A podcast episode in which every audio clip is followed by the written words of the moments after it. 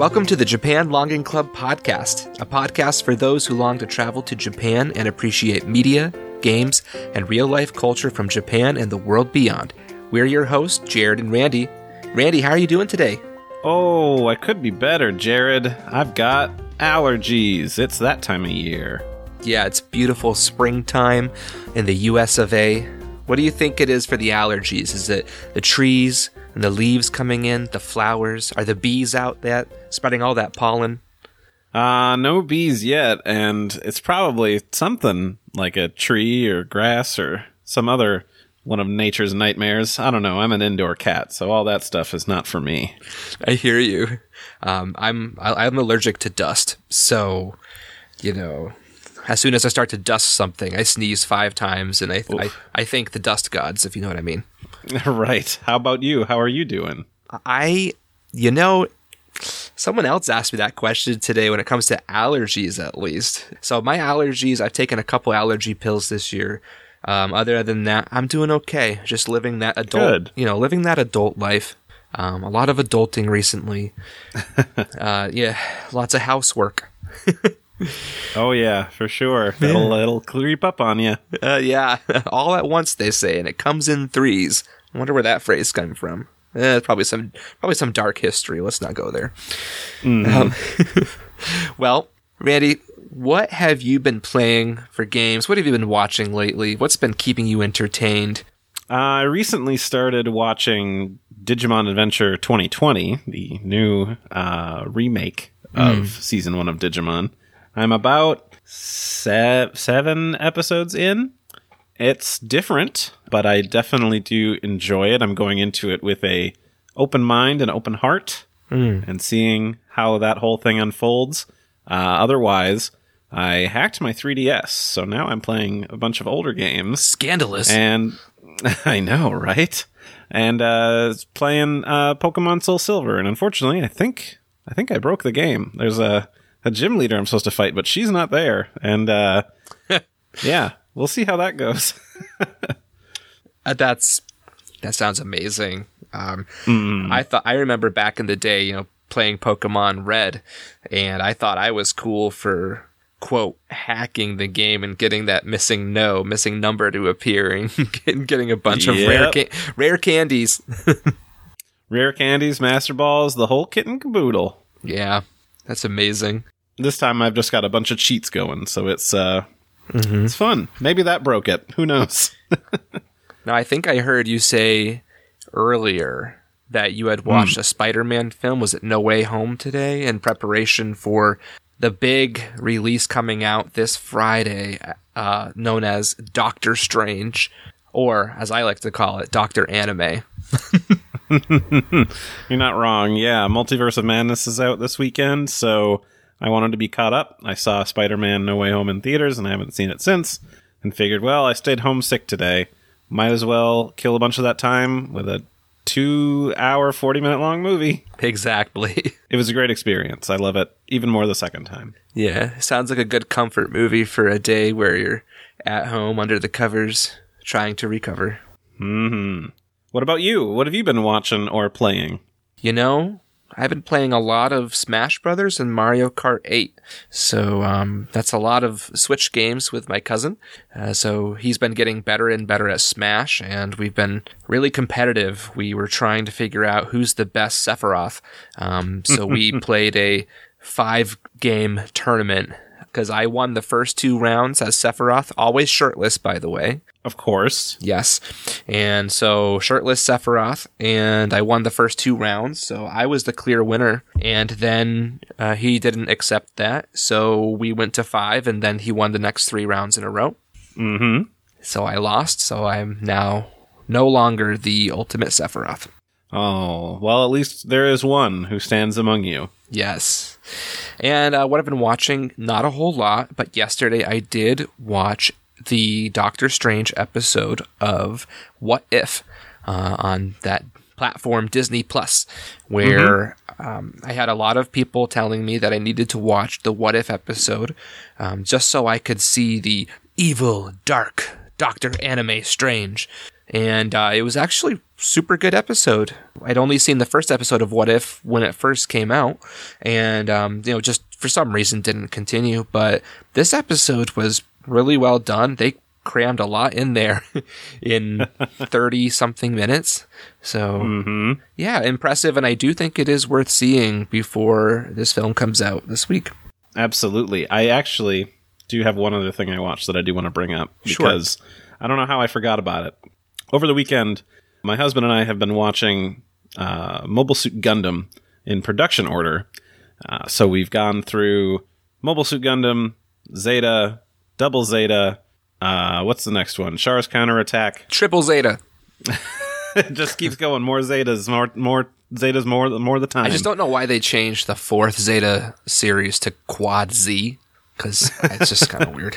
Yeah. But over this past weekend, we watched the OVA Gundam 0080, War in the Pocket, which is what I always wanted from Gundam. This was the best thing I've ever seen. It's a 6-episode OVA. It's gorgeous. It is intense. A lot of great emotion and a lot of great messages. So if you've never seen Gundam, watch this and then stop, because I don't think anything gets better than this. So have fun with it. Yeah, that one was an interesting, series to watch as a Gundam fan. And I think as an adult, you're going to appreciate it a lot more than as a child or a teenager, which is when I first watched it. And if you're expecting a more high action, mecha anime with lots of space battles and stuff, this one's very different. And so definitely I recommend it too. I actually bought that recently, and I plan to watch it on the Blu-ray release and to experience it as a more older, mature adult. Yeah. Yeah. Appreciate it differently. It's an experience. Yeah. Well, we are in the second episode of the Japan Longing Club podcast, and this time we have structured out the podcast to flow with our introduction, some news, a little bit of a travel story, and we have received permission to read some writings from Camellia Tea House in Kyoto. So we're going to go right through to the next level here with our new segment called Go Guy, Extra Extra. It's time for the Japan Longing Club Shimbun, which also means newspaper, where we will talk about some news.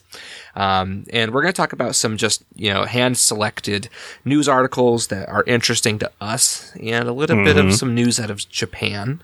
So let's kick it off with the Xenoblade Chronicles 3 trailer, which came out a few weeks ago at this point, but it's still relative, and we need to talk about it for just a minute.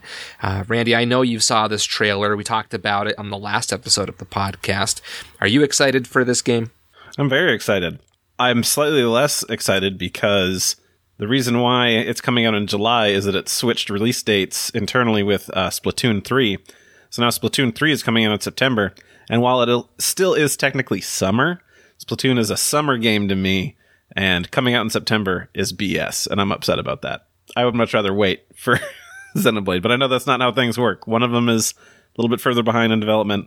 The other one is close to done, which is wild. We didn't know this game existed until recently, and they're like, guess what? It's already out in a couple of months. But I'm excited for where the story's going to go.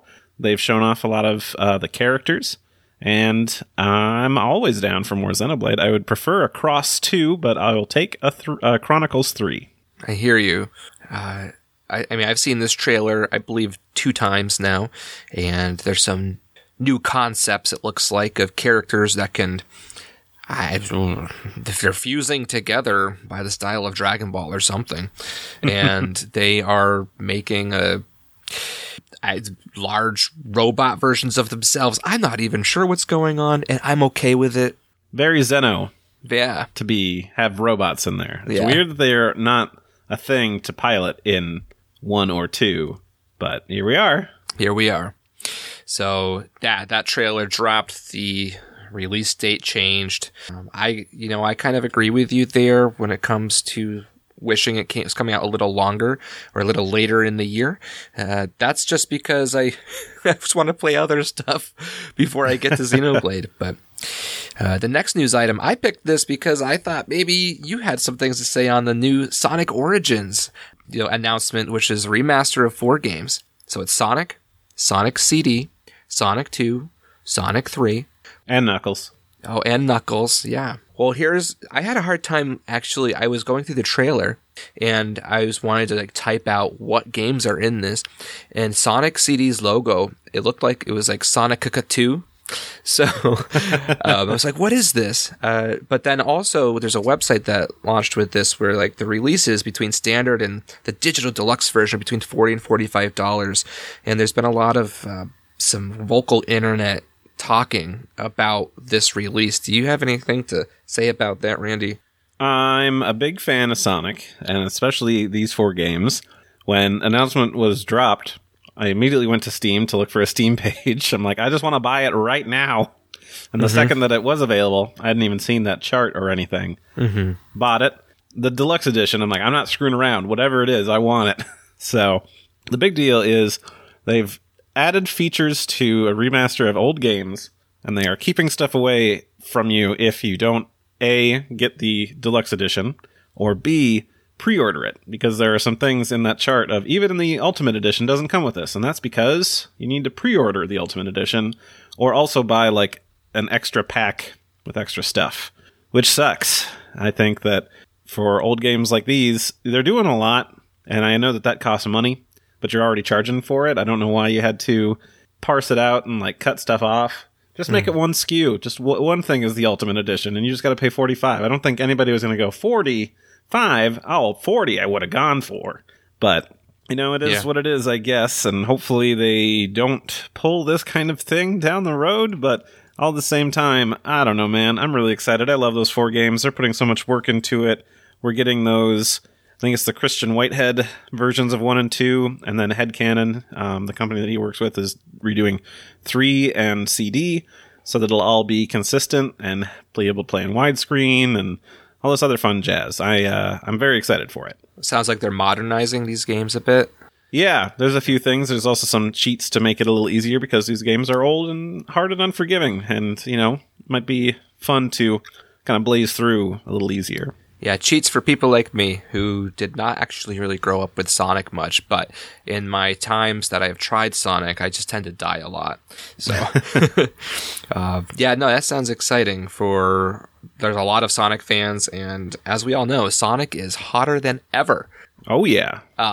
With millions and millions of dollars being raked in for the films that have been coming out. So, heck yeah. And speaking of video game films, this is Miyamoto. Mario. Oh. The Mario movie has been delayed. So on Twitter, I don't know what happened, if Miyamoto just for the first time ever, he's logged into the English North American US Twitter account, but there was this tweet that was released where it's this is Miyamoto, I spoke with Chris-san, and et cetera, we're going to be delaying this movie until April 7th of 2023. Which movie, do you ask? Well, it's the untitled Mario film. And what's great is that the main voice cast has already been announced, so as a lot of people probably already know this, that Chris Pratt is apparently the voice of Mario. So when this is Miyamoto quote said he spoke with Chris-san, a lot of people thought he talked with Chris Pratt about the delay of this film, but it was actually in reference to Chris Meledandri, who is the founder and CEO of Illumination, which is the studio that's making the Mario film, and the studio behind such hit films and franchises as Despicable Me and Minions. So, yeah, a little more context would have been nice. But hey, Chris Meledandri from Illumination, cool. I think we can all agree there's too many Chris's out there. And I know that we have friends named Chris. Chris, there's too many of you. You need to stop it. I don't know what that means, but you got to stop it. Also, it wasn't he logged into the North American Twitter account. There was a tweet from the Japanese Nintendo account, and it just opens with Miyamoto des, which is hey, Miyamoto speaking, but of course, just direct translate. This is Miyamoto. I spoke with Chris-san. Whoa, okay. All right, buddy. Google Translate came in a pinch. So, something to look forward to in April of next year. Is it? Never mind. Sorry. I didn't mean to be snappy about that. You know what? It may be, you know. I'm looking forward to it. It's just not something that excites me as much as Sonic does, because I don't feel Mario is that appealing of a character. I'm sorry. Hey, but I think that this is going to be a film that is going to pull from a lot of originality in some way or another, because on its own, I'm not really sure how a film would do, but I think it's going to be modernized to some fashion. It's kind of like what Sonic did, where it's definitely not quite like the games, but just pulls a lot of reference from them. So that's what I'm thinking, but we need a trailer for this movie, you know? Right. I hope the next one is, this is Miyamoto, or Miyamoto des, here's a trailer. That'd be pretty nice. I don't know. I'm looking forward to it. I don't hold any ill will towards Illumination for Despicable Me and Minions. They're fine movies. It's just that, you know, the memes get to be too much, and that's not really the movie's fault. So, yeah, well, everything is a meme nowadays, including the Japan Longing Club podcast. So share us like there's never a tomorrow. Okay. Yes. Little extra news here. So, GKids, which is a company that licenses and distributes anime films and certain series for anime and other animation throughout the world, announced that they are going to be releasing Nadia, the Secret of Blue Water, based on a new 4K restoration. And what that means is an anime that I've never seen, but basically, I think like Hideaki Anno had a lot to do with that, correct? Oh, yeah. So that's a series that's going to be coming out, and I've been waiting for something like this to be able to easily access it. So I've had the Blu-ray of the series on my shelf for the past 7 years, and I haven't watched it yet. Hopefully this will help. I am worried that, you know, GKids putting this out, they said it's from a 4K restoration, but they stopped short of announcing a 4K Blu-ray. And they've done this before, like with Future Boy Conan, where they're like, it's from a 4K restoration, but it's just a standard 1080p Blu-ray. Meanwhile, in the EU, they got a 4K Blu-ray. So it's kind of a bummer. We'll have to wait and see, because I would like to have a reason to double dip and to upgrade and finally sit down and watch the show in which it's Shinji Ikari, but with a tan and girl hair, going off on adventures. It's the same character design. He's said it before. It's the exact same. Well, that's interesting. I don't know anything about the story for Nadia or the characters, anything. I've only just seen character art over the years for a long time now. So, assuming there's a lot of water and a lot of Shinji cosplay. You would think.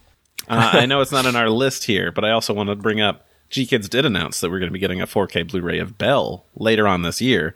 Sucks that it's not coming out when the standard Blu-ray comes out. So I guess I'm just not going to buy that now, and I'm just going to wait. But it's exciting. I get confused sometimes with these releases because I don't have a 4K TV yet. And I wonder if my standard Blu-ray player will play like that release versus the Blu-ray that they're already going to release. So I think, will my Blu-ray player be able to handle this? And it's just something I haven't Googled yet. Sure. I can answer that for you right now. No. It's like, even though it's called Blu-ray, it is an entirely different thing. So you can't pop in a 4K Blu-ray and it's just going to play it for you in standard def. Or standard def? Standard high definition.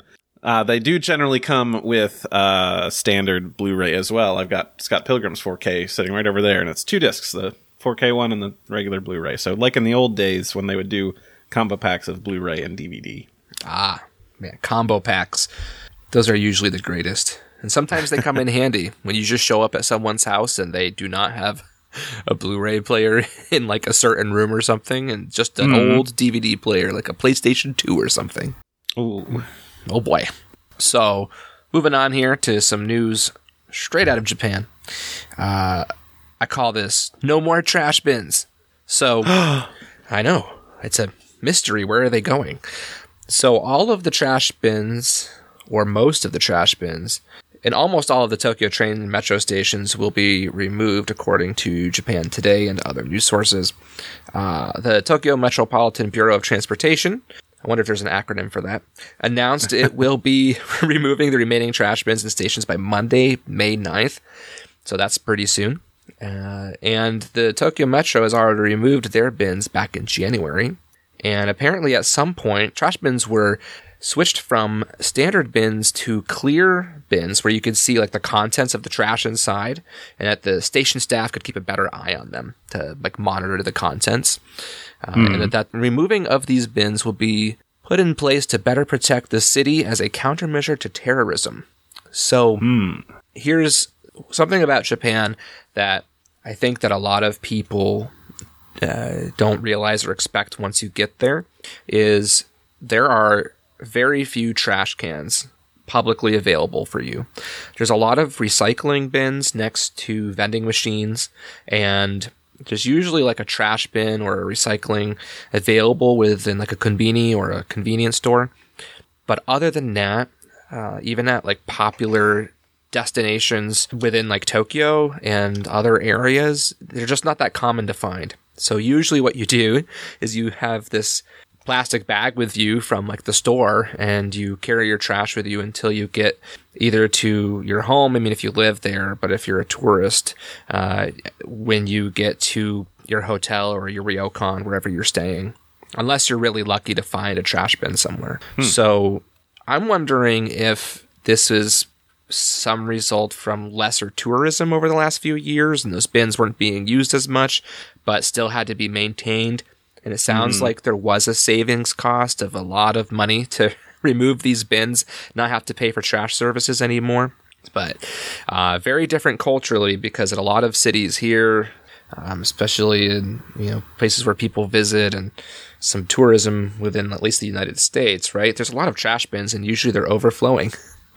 Yeah. I will say I feel their pain if they wish that they could find more trash bins, because anytime I go through a drive-thru, they don't got them no more. It's just Wendy's and Culver's and nobody else. And I'm like, well, guess I just have to sit with my previous time's trash, or be a responsible adult and take it out when I leave the car next time. But yeah. So, I mean, I get it. Culturally, you're just not going to use it too often. So I guess why bother maintaining it?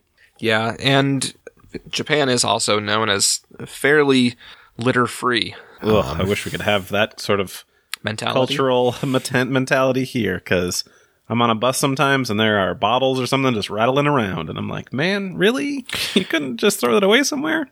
I hear you. So there's that. We do have a travel story for this episode. And this is something that I pulled from the New York Times, where it's an article written by Craig Mod.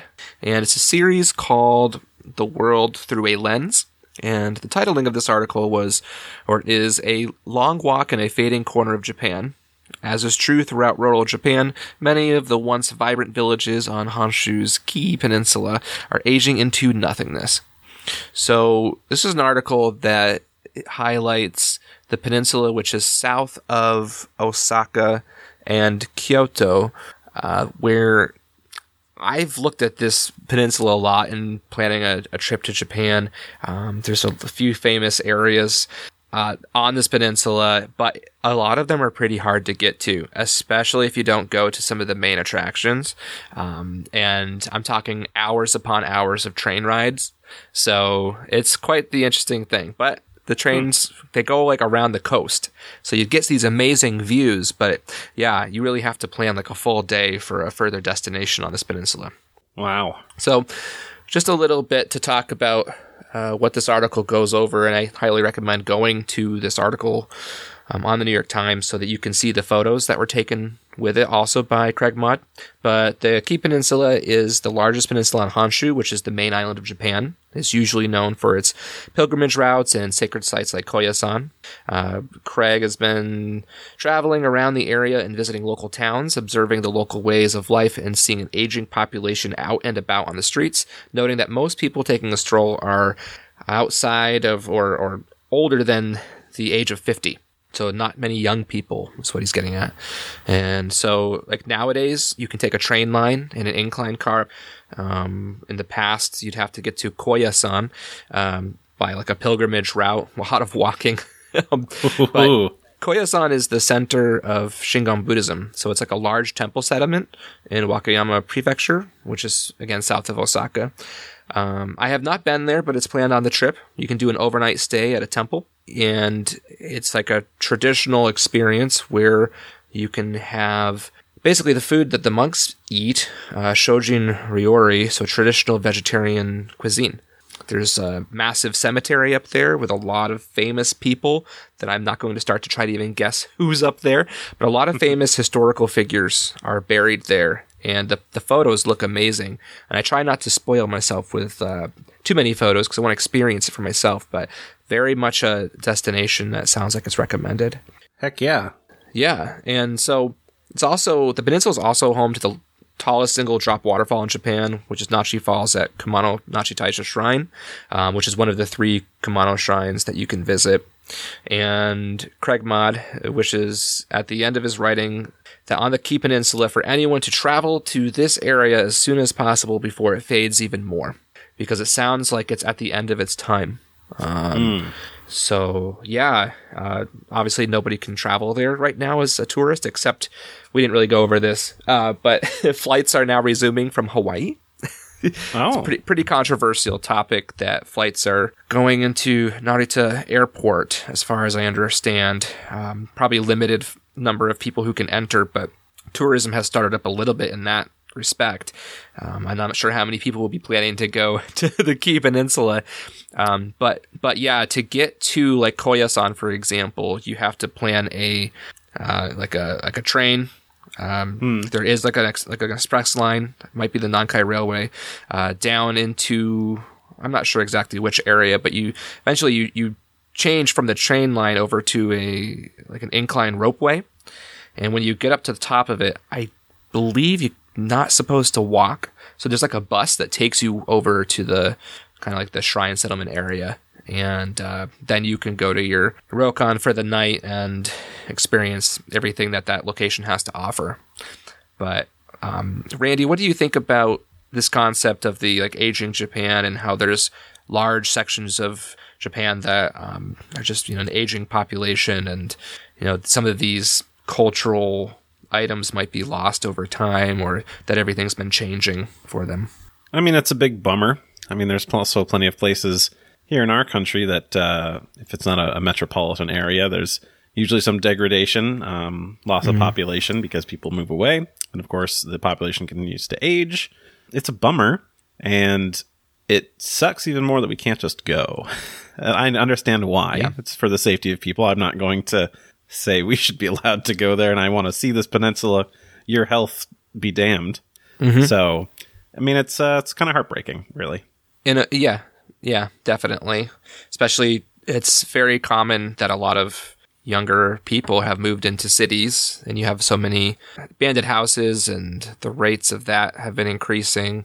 For some reason, I've been getting ads sent to me online, recommended for me, of buying houses in Japan. And we'll do it's it. It's like, yeah, okay. But they're really in the middle of nowhere. So it gets tough, You could revitalize that town, Jared. You, a white man, could bring life back to this local village. I don't need a sequel to The Last Samurai where a white man tries to... Oh, man, we can't even go there. But, no, let's not. But, yeah, can you imagine another life where – this sounds like the title of some weird anime or something. In another life, I owned an inn in Japan or something like that. I mean, that's the title. It's a light novel from the sounds of it. It's too long. Yeah, there's a better wording for that, but for that title. So, but, yeah, again, check out that article – New York Times, The World Through a Lens by Craig Mod. And one other segment that's new for us. I call it Stories from the Tea House. So, all right. So grab a bowl of matcha and some Japanese sweets as we read the following story from Camellia Tea House in Kyoto. I brought water and cough drops. Is that equivalent to the tea and stuff? Absolutely, as long as your cough drops are green tea flavored. Oh, I wish. They're just regular blue. Ah, well, that's definitely close. Okay. Well, so yeah, this is the first time we're doing this.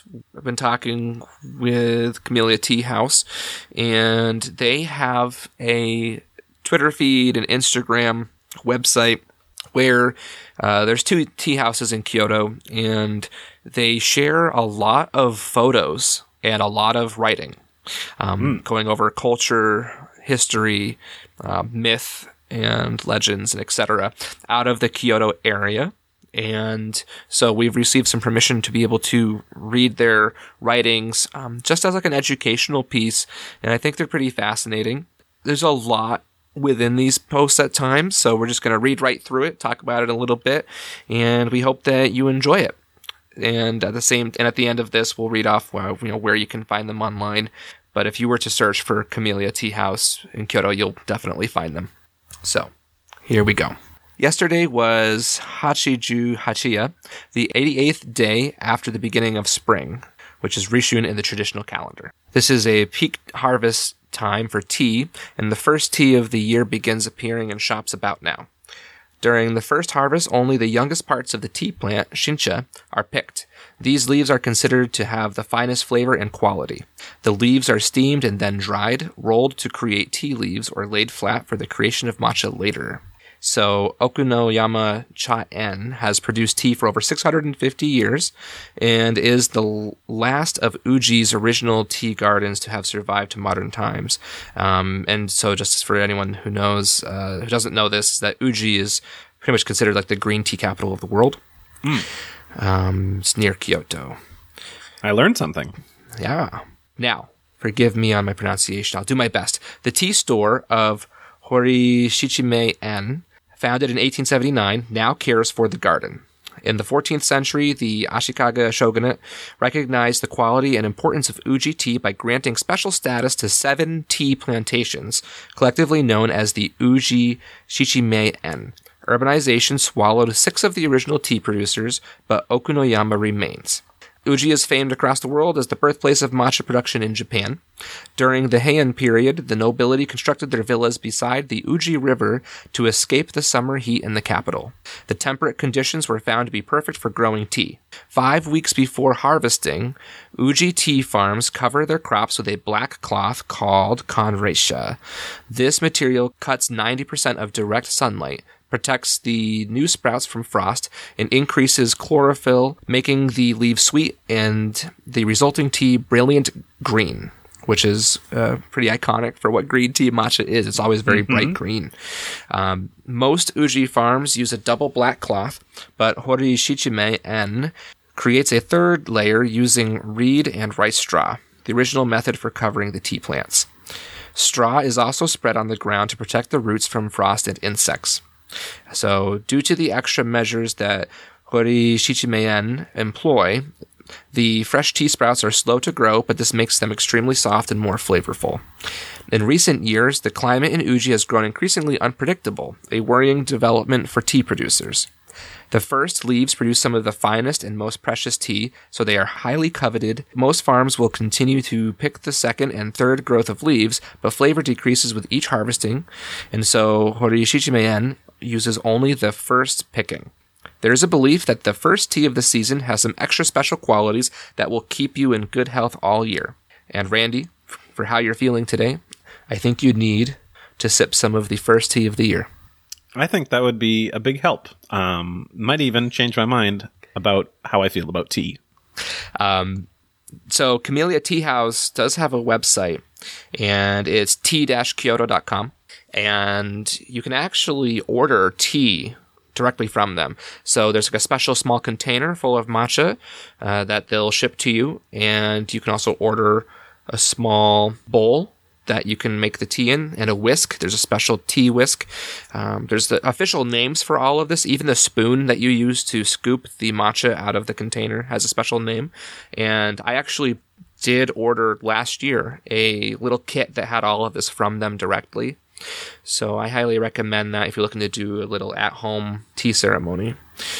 So you can also follow Camellia Tea House on Twitter at Camellia Kyoto for more Japan culture, tea, and history posts. Sweet. Yes. And our last segment, which we don't have anything for it yet because we're just starting out, is from the mailbox. We did have a few people send in some of their questions to us, but we're going to save those for some future episodes. But we're really looking for some travel stories, and if you have any questions for us that we can do our best to answer, we will be there for you. So you can send us your questions and travel stories to longingclub@gmail.com, or you can message us on Twitter at longingclub. But nice. That pretty much wraps up our episode here. And Randy, where can we find you on the internet? If you're looking for me, you can generally find me at Saber_Breaker. That's where I'll be tweeting and sharing many nerdy things. I hope that we can find you on Twitter sharing your experience trying out some new tea. We'll see. I almost had some peach tea today, which of course I would drown in honey, but instead I opted to have coffee because I needed to drink something hot, and I was sure to drink the coffee. The tea might not all get drank. Yeah, there's different qualities of different teas out there, and matcha is definitely known to give you some more natural energy of caffeine that's different than coffee, right? So if you get yourself... get your hands on some matcha. Maybe not like the Starbucks matcha drink that's out right now. That's like a liquid pump thing. My wife got that the other day. She said it was a little but so very different from actual real matcha. Of course. But yeah, if you're not feeling good, try peppermint too, because peppermint tea likes to settle your stomach and all that. Oh, good to know. It'll go well with my minty blue cough drops. Amazing. You can find me on the internet at Hot Anime Vlogger, and you can find this podcast on Twitter at Longing Club. Please follow us, like and subscribe, and you can follow the podcast on Anchor, Spotify, Stitcher, Apple Podcasts, and anywhere else you listen to your podcast. Sayonara, folks. Ja mata.